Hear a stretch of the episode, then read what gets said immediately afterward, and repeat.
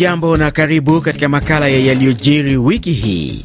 Miongoni ni pamoja na kifo cha rais wa zamani wa Tanzania Ali Hassan Mwinyi, kauli za Rais Felix Tshisekedi kwamba yupo tayari kwa mazungumzo na rais mwenza wa Rwanda Paul Kagame, ziara ya waziri mkuu wa Ethiopia Abiy Ahmed nchini Tanzania na nchini Kenya, maandamano ya chama cha upinzani cha Chadema nchini Tanzania na pia yaliyojiri kule Sudan, Burundi na kwenye kanda ya Afrika Magharibi, hali ya Israeli, Urusi na kwengineko duniani. Naitwa Ruben Lukumbuka na kwa moyo mkunjufu ni kukaribishe msikilizaji, aandamana nami hadi tamati ya makala haya.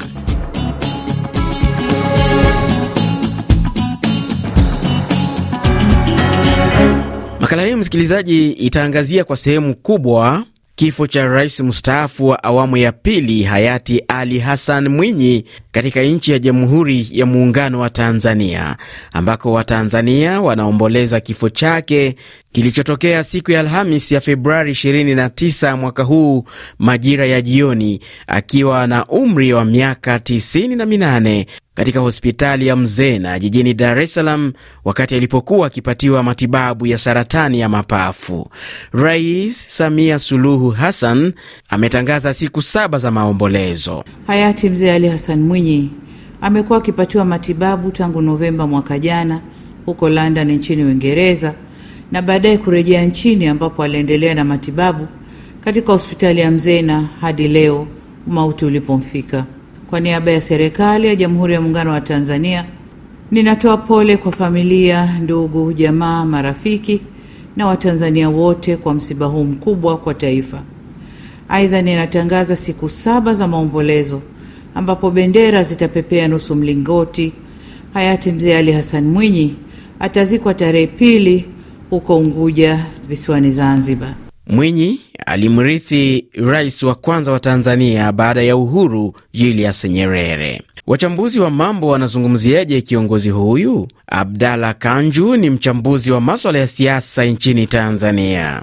Tanzania specifically uh, ilikumbwa na matatizo mengi sana, matatizo ya mtikisiko uh, uchumi eh, Ali Hassan Mwinyi kutokea Zanzibar, na alichukua hatua za makusudi kabisa uh, kufungua uchumi kutokana na mashinikizo mengi sana kutoka katika uh, jumuiya za kimataifa ikiwepo IMF, na mashauriano ya uh, kutekeleza sera hizo hayakuwa rahisi, lakini kama rais aliweza kuwashawishi pia watu wengine akuweza kukubali, kwa sababu moja kati ya sera nzuri sana ambazo alitambulisha ilikuwa ni ubinafsishaji wa mashirika. Na moja kati ya sekta ambazo zinafanya vizuri sana hapa Tanzania kwa sasa ni sekta binafsi. Mazishi ya Mwinyi yanafanyika siku ya Jumamosi ya Machi pili mjini Unguja, Zanzibar, baada ya raia wa Tanzania bara kutoa heshima zao za mwisho. Msikilizaji, mzee Ali Hassan Mwinyi aliyefahamika kama Mzee Ruksa kabla ya kuwa rais wa pili wa Jamhuri ya Muungano wa Tanzania alikuwa rais wa tatu wa Zanzibar baada ya kujiuzulu kwa mtangulizi wake Abud Jumbe Mwinyi Januari 1984. Ali Bilali anatueleza maisha yake kwa ufupi. Kabla ya kuwa rais wa Jamhuri ya Muungano wa Tanzania, alikuwa rais wa tatu wa Zanzibar baada ya kujiuzulu kwa mtangulizi wake Abdu Jumbe Mwinyi Januari mwaka 1984. Urais wa Zanzibar ulimfanya kuwa makamu wa rais wa Tanzania, hivyo aliteuliwa kugombea urais wa kitaifa wakati Julius Nyerere alipoamua kutogombea tena kwenye mwaka wa 1985. Mwinyi alizaliwa Kivule kwenye mkoa wa Pwani wa Tanzania bara, lakini wazazi wake walihamia Unguja alipokuwa mdogo. Kuanzia mwaka 1933 alipokea elimu ya msingi na sekondari kwenye shule za Mangapwani na Dole Secondary School alikohitimu mwaka 1942. Baada ya masomo ya ualimu aliendelea kwenye chuo kikuu cha Durham nchini Uingereza. Wakati wa urais wa kitaifa wa Mwinyi, sera za ujamaa zilianza kugeuzwa. Badala yake, sera za soko huria zilianzishwa, masharti ya kuingiza bidhaa kutoka nchi za nje yalipunguzwa, na uanzishaji wa biashara ya watu binafsi ulihamasishwa. Tukisalia nchini Tanzania, wiki hii ni kuwa chama kikuu cha upinzani cha Chadema katika msururu wa maandamano yaliyoanzia jijini Dar es Salaam, kisha Mwanza na Mbeya Jumatano ya Februari 28 chama hicho kilifanya maandamano jijini Arusha kushinikiza mchakato wa katiba mpya, kupinga miswada ya sheria za uchaguzi na vilevile vile kulalamikia kupanda kwa gharama ya maisha. Mwenyekiti wa chama hicho Freeman Mbowe alisema maandamano hayo yataendelea hadi matakwa yao yatakaposikilizwa. Tutaendelea kuandamana kwa sababu wenzetu walioko ndani ya serikali hawajui uchungu wa maisha ya wananchi wetu. Wenzetu wa Chama cha Mapinduzi na serikali yake wameendelea kuwa na kiburi. Hawa hawako tayari kutusikiliza. Tumekaa nao vikao vingi vya maridhiano, tukitafuta namna bora ya kuzungumza, tupate katiba mpya itakayojenga umoja wetu na mshikamano kama taifa. Wenzetu hawa hawako tayari kutusikiliza. Maandamano yataendelea, kuna siku wataelewa. Lakini je, maandamano haya yameonyesha matunda yoyote dhidi ya utawala wa Rais Samia Suluhu Hassan? Abdalla Kanju ni mchambuzi wa siasa za Tanzania akiwa Dar es Salaam. Ina faida kwa sababu hata CCM wenyewe namna ambavyo watakuwa wanafanya pamoja na sera zao, maamuzi yao yatakuwa yanazingatia kwamba iwapo kama tutakosea kwa namna hii, hata wapinzani pia wanaweza kuingia barabarani kuandamana na, na kufanya wananchi pia wawe macho kwamba labda serikali inakosea. Maanake ni kwamba hili ni, ni zoezi ambalo haliwezi tena kurudi nyuma. Mtazamo wake Abdallah Kanju, mchambuzi wa maswala ya siasa akiwa Tanzania. Na sasa tuje hapa Kenya, msikilizaji. Ni wiki ambayo waziri mkuu wa Ethiopia Abiy Ahmed alifanya ziara rasmi siku ya Jumatano ya wiki hii kwa kuzitembelea Kenya na Tanzania, ziara yake ikilenga kuimarisha uhusiano kati ya nchi yake na nchi hizo mbili. Na je, ziara ya Abiy nchini Kenya na Tanzania ina umuhimu gani? Eric Irungu ni mwanadiplomasia na mhadhiri wa chuo kikuu cha ZETEC nchini Kenya. Ethiopia ni nchi ambayo imeonyesha ari ya kutaka kujiunga na jumuiya ya Afrika Mashariki. Kwa hivyo ninatarajia kwamba uh, kuna baadhi ya mambo ambayo wanazungumzia yanayohusiana na hili ombi la kutaka kuingia katika hii jumuiya ya Afrika Mashariki. Kuendekea Tanzania ni kwamba pia kuna vigezo fulani ambavyo nadhani wangetaka kuhakikisha kwamba wanaweza kupata ule msimamo mzuri wa Tanzania katika kuwa, kuwa, kuwaunga mkono katika lile ombi lao la kutaka kujiunga na uh, jumuiya ya Afrika Mashariki. Pia nadhani wana angalia kama nchi ambayo wanaweza kutumia vigezo fulani. Mtazamo wake Eric Irungu, mwanadiplomasia kutoka Kenya. Msikilizaji, mawaziri wa mazingira na wadau mbalimbali kutoka zaidi ya nchi 180 walikutana jijini Nairobi nchini Kenya kwenye mkutano wa sita wa Umoja wa Mataifa kuhusu mazingira UNEA ili kujadili namna ya kuendelea kupambana na mabadiliko ya tabia nchi. RFI Nairobi 89.9 FM. Kule Jamhuri ya Kidemokrasi ya Kongo, upande wa mashtaka siku ya Alhamis ulisema umekamilisha uchunguzi wa kifo cha mwanasiasa wa chama cha upinzani cha Ensemble pour la République chake Moise Katumbi na waziri wa zamani wa uchukuzi Cherubin Okende ambaye alikutwa amefariki akiwa katika gari lake Julai 13 mwaka uliopita. Kulingana na Firmin Mvonde, mwendesha mashtaka wa umma mjini Kinshasa, yeye alisema kwamba kifo hicho kilikuwa kitendo cha kujiua. Feu Cherubin Okende se suicidé. Mwenda zake Sherube Okende alijiua. Tumefanya uchunguzi wa kina na matokeo yote yanatupa nafasi ya kueleza kuwa kulikuwa na sababu za msingi. Tuliamuru kufanya msako kwenye ofisi yake binafsi, tulikuta ratiba yake binafsi, wakati huo tukiwa na mkewe ambaye alithibitisha kile tulichokikuta. Siku tatu kabla ya kifo chake, Sherube Okende aliandika, na hapa na nukuu, nimefika mwisho.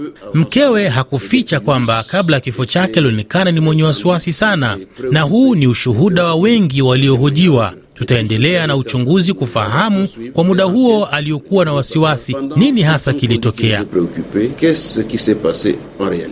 Akiwa amekatishwa tamaa na ucheleweshaji wa mahakama ya Kongo, mke wake Sheribin Okende aliamuru kumzika mume wake ili kuhitimisha maombolezo bila kungoja hitimisho la ripoti ya uchunguzi wa maiti kutoka kwa mwendesha mashtaka katika mahakama kuu ya Kinshasa Gombe.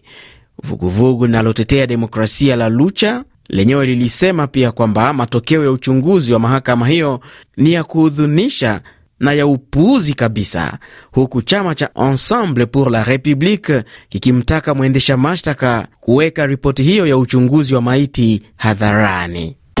RFI.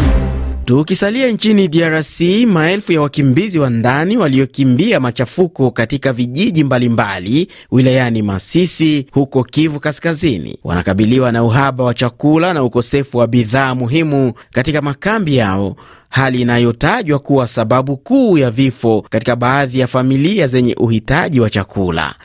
Mwandishi wetu wa Goma Benjamin Kasembe alitembelea kambi ya Shabindu nje kidogo na mji wa Goma, na hii hapa ripoti yake. Ikiwa baadhi wamejenga nyumba ndogo za hema, wengine wametumia vyandarua chakavu kama mabati. Kama wakimbizi wengine, Faida Jean ahangaika sasa baada ya mwanao kufariki na njaa. Nilikimbiaka na mtoto wangu na alikuwa msichana wa Kabambi, alikuwa anasoma masomo yake, lakini sasa tulikimbiaka naye, tukiona amekufia huku, tukikosa ginze ya kumuzika. Hata hivyo, pamoja na ukosefu wa usalama pembezoni mwa kambi hii ya Shabindu, familia zaidi ya elfu ishirini zinazohifadhiwa hapa zimesema kuishi katika hali ya wasiwasi. Tunasumbuka watoto na sie tunasumbuka, tunakosa bashe, tunakosa chakula, tunakosa kama tufanye namna gani. Ima Muhima ni afisa mkuu wa kambi hii ya Shabindu nje kidogo na muji wa Goma. Olie watu wapunguke, bako tena wanaongezeka tena donc wapya wao tu kila siku kila siku. Shirika la madaktari wasiokuwa na mipaka MSF limetahadharisha juu ya hatari ya kuenea kwa kipindupindu katika makambi ya wakimbizi. Benjamin Kasembe, Goma, RFI Kiswahili. Kutoka DRC tumulike yaliyojiri kule Burundi. Msikilizaji, serikali ya nchi hiyo wiki hii ililaani vikali shambulio ililoliita la kigaidi ambalo lilisababisha vifo vya watu tisa wakiwemo raia wanane na wengine kadhaa kujeruhiwa, shambulio ambalo lilitekelezwa na kundi la waasi wa Red Tabara katika kijiji cha Buringa, tarafa la Gihaga, usiku wa Jumapili kuamkia Jumatatu ya wiki hii. Waasi hao wa Red Tabara walikiri kuhusika na shambulio hilo na kusisitiza kuwa wamewaua wanajeshi sita na kubomoa jengo la chama tawala katika eneo hilo. Kwa mara nyingine tena, serikali ya Burundi iliilaumu serikali ya Kigali huko Rwanda kwa kuwapa hifadhi waasi hao na kuomba iwakabidhi viongozi wao ili wahukumiwe kwa mujibu wa sheria. Jerome Niyonzima ni katibu mkuu na msemaji wa serikali. Kundi la kigaidi lenye silaha Rede Tabara limeshambulia familia iliyokuwa msibani Buringa. Watu tisa wameuawa wakiwemo wanawake watano na mwanajeshi mmoja aliyekuwa amekuja kusaidia. Watu watano wamejeruhiwa wakiwemo wanawake watatu. Kuhusu vitu vilivyoharibika, gari lililokuwa limebeba maiti liliteketezwa kwa moto. Kuna gari lingine na pikipiki moja viliteketezwa. Ofisi ya chama CNDD-FDD eneo hilo lilibomolewa. Serikali ya Burundi inarudi tena kuituhumu serikali ya Rwanda inayowapa mafunzo na silaha waasi wa Rede Tabara na inarudi tena kuiomba kwa msisitizo serikali ya Rwanda kuwakabidhi kuwakabidhi viongozi wa kundi hilo walioko Rwanda ili wahukumiwe na vyombo vya sheria. Shambulio kama hilo katika kijiji jirani miezi miwili iliyopita lilisababisha vifo vya raia 20 na wanajeshi wasiopungua sita. Ripoti mpya ya wataalamu wa Umoja wa Mataifa ilionyesha kuwa wapiganaji wa RSF nchini Sudan wamekuwa wakiendesha mauaji ya kikabila na ubakaji, ripoti ikisema vitendo hivyo ni sawa na uhalifu wa kivita. Ripoti hiyo inasema wapiganaji wa RSF wenye asili ya Kiarabu wamekuwa wakiwaua kinyama raia weusi katika jimbo la Darfur. Na, na sasa tuende katika kanda ya Afrika magharibi na kaskazini, tuimulike nchi ya Senegal ambako wiki hii Rais uh, Macky Sall aliweka wazi mpango mpya wa kuwaachia wafungwa zaidi wa kisiasa kwa lengo la kujaribu kupata maridhiano ya kitaifa kuhusu uchaguzi. Victor Abuso na maelezo zaidi. Rais Sall amesema msamaha huo utasaidia kuliunganisha tena taifa hilo ambalo wiki kadhaa zilizopita lilishuhudia machafuko yaliyosababisha vifo vya watu watatu na mamia kukamatwa kufuatia maandamano yaliyoandaliwa na wanaharakati na upinzani kupinga hatua kuahirishwa kwa uchaguzi. Wagombea wawili tu kati ya 19 walioidhinishwa kuwania urais ndio waliokubali mwaliko wa Rais Sall kushiriki kwenye mazungumzo hayo ya kitaifa ambayo pia yamesusiwa na mashirika ya kiraia. Kwa muktasari tu, kule Guini ni kwamba kiongozi wa kijeshi Jenerali Mamadi Dumbuya alimteua Amadu Uri Kuwa waziri mkuu mpya wiki moja baada ya kuivunja serikali. Alhamis ya Februari 29, Umoja wa Mataifa kupitia kwa msemaji wake Stefane Dijarich ulieleza kuguswa na hali iliyoshuhudiwa jumaa hili nchini Chad, ambako kinara wa upinzani na mkosoaji mkubwa wa utawala Yaya Diallo aliuawa na vikosi vya usalama mjini Njamena. Stefan Dijarich aliweka neno. Mwakilishi maalum wa katibu mkuu katika nchi za Afrika ya Kati amesema anafuatilia kwa wasiwasi mkubwa matukio yanayotokea Njamena, mji mkuu wa Chad. Anatoa wito kwa wahusika wote kuonyesha utulivu na kujizuia, hasa wakati huu ambapo Chad inaingia katika hatua za mwisho za mpito kisiasa. Abar anasisitiza utayari wake na ule wa Umoja wa Mataifa kuendelea kuunga mkono juhudi za serikali na watu wa Chad kwa ajili ya kuandaa uchaguzi jumuishi na wa kuaminika pamoja na kudumisha hali ya amani kabla, wakati na baada ya uchaguzi wa rais ambao umepangwa kufanyika Mei 6 mwaka huu. Yaya, mkosoaji mkubwa wa rais Mahamat Debi, alikuwa anatuhumiwa kuhusika na tukio la juma hili ambapo ofisi za idara ya usalama wa taifa zilishambuliwa tukio ambalo limekashifiwa na watetezi wa haki za binadamu nchini humo.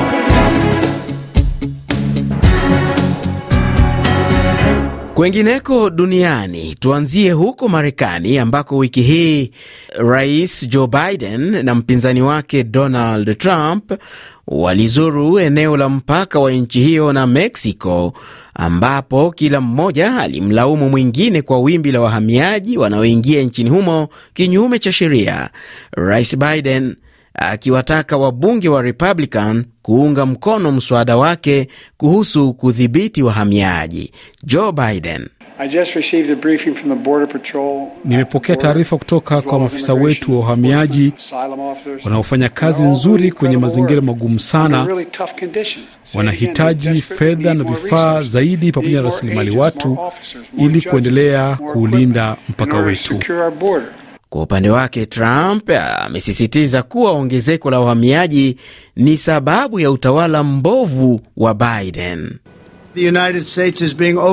Marekani inalemewa na uhalifu wa uhamiaji ambao umeshindwa kushughulikiwa na Biden. Mnaposikia ugumu wa suala hili, uhalifu wa uhamiaji mfahamu umetokea wapi. Swala la wahamiaji haramu limekuwa ajenda ya kisiasa kwa wagombea wote wawili ambao wanatafuta uungwaji mkono kuchaguliwa kwenye uchaguzi ujao. Wiki hii rais wa Ufaransa Emmanuel Macron alitangaza hatua mpya za kuendelea kuisaidia Ukraine kwa silaha na fedha katika vita yake dhidi ya Urusi. Akizungumza jijini Paris alipokutana na viongozi wenzake kutoka barani Ulaya, Macron alionya kuwa mataifa ya magharibi yanaweza kuamua kutuma vikosi vyake vya ardhini kuisaidia Ukraine ili kuishinda Urusi kwenye vita hivyo. Emmanuel Macron Mimi naamini kuhusu Ulaya, naamini kuhusu Ulaya yenye ulinzi.